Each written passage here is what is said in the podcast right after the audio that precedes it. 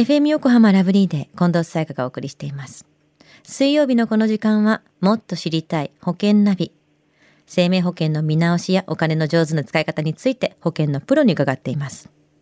保険見直し相談、保険ナビのアドバイザー、中亀照久さんです。今週もよろしくお願いします。はい、よろしくお願いいたします。さあ、保険ナビ、先週のテーマは、この春に変わる責任準備金についてでしたね。はい、そうですよね。保険会社が責任準備金の積み立てを多くしなければならないようになるとのこと、まあ、つまりですね、今の良い利率が下がるので間違いないですよと。ですから、まあ、4月までに相続対策とか、お金をね、まとめて持っている方はね、早めにこの保険の検討をした方がいいと思いますと。まあ、そんなお話でしたよね。うん、非常に大切な話でしたね。はい。では中亀さん、今日はどんな保険のお話でしょうか？今日のテーマはですね、がんのオプジーボ治療はがん保険でカバーできるのかと。まあ、そういったね、お話をしたいなというふうには思います。じゃあ、まずは、このオプジーボ治療っていうのはどんな治療法なのか教えてください。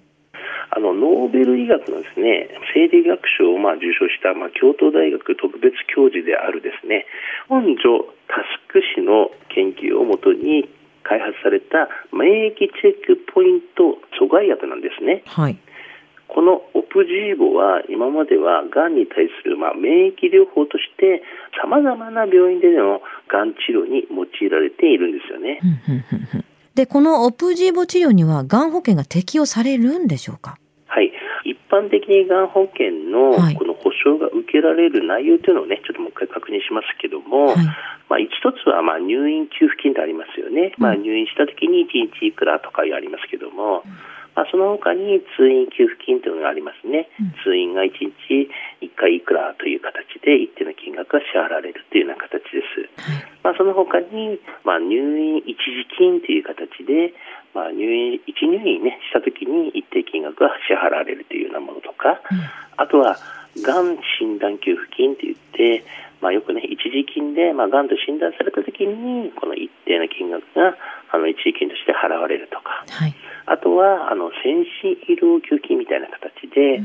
先進医療に関わる費用の実費がね、給付されますと。こんなような形の、あの、保証の内容がありますよね。うん、うん、うん。ということは、オプジーボ治療は先進医療になるんでしょうか？はい。治療の内容によって、その部類に入るものと、こう入らないものがあるんですね。オプジーボ、まあ、治療っていうのはですね、健康保険適用となるものや先進医療に指定されているものもある反面、まあ、これにね、該当しない場合は、その治療費のまあ全額を自己負担しなければなりませんと。はいまあ、そしてね、その額っていうのが、やはり年間ですね、1000万円以上にもなりますと。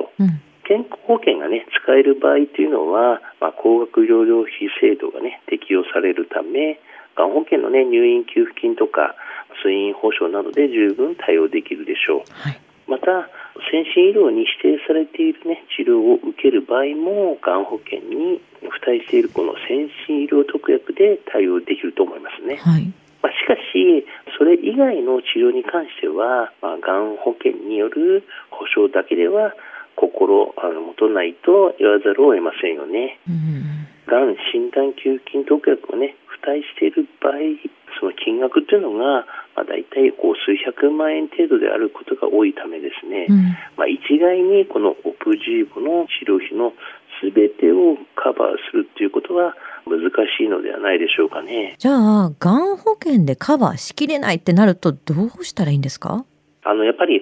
金銭的な問題をね、理由に治療の選択肢をまあ狭めたくないという方はですね、特定疾病保険っていうのがあるんですけども、はい、まあそれをね、まあ検討してみてはいかがでしょうかね。うん、この保険はですね、死亡時はもちろんですけれども、まあ、がんと診断された時とか、あの、心筋梗塞だったりとか、うん、脳梗塞になった時とか、そういう時にですね、特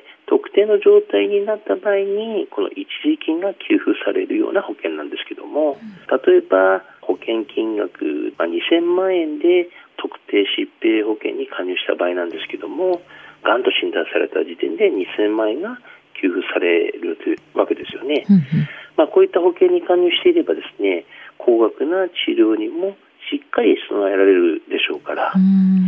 まあ、今やね、がんはやはり2人に1人がかかる病気ですから、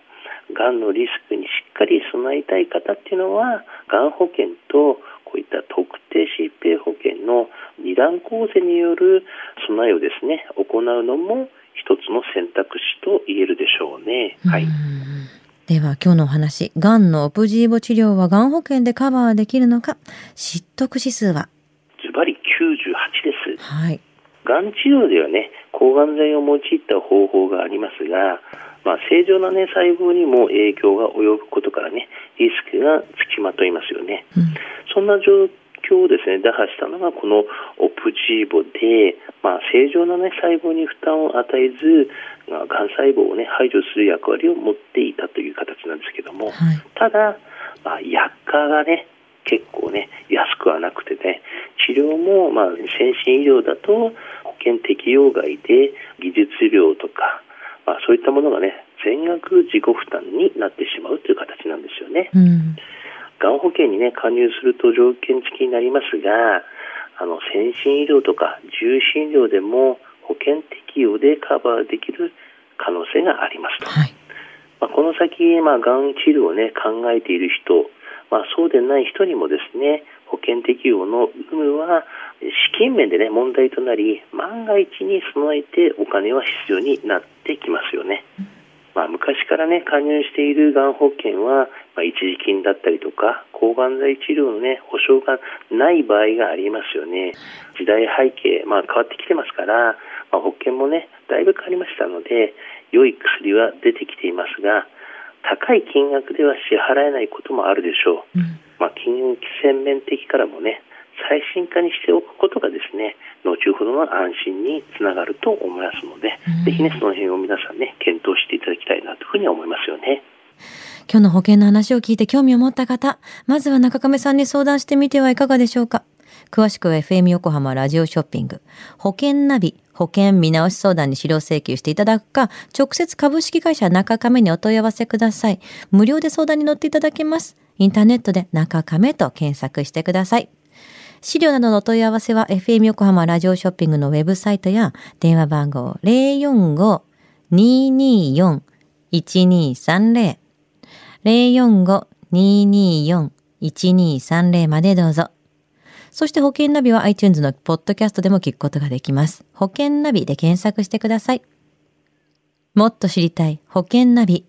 保険見直し相談、保険ナビのアドバイザー中亀照久さんでした。ありがとうございました。はい、ありがとうございました。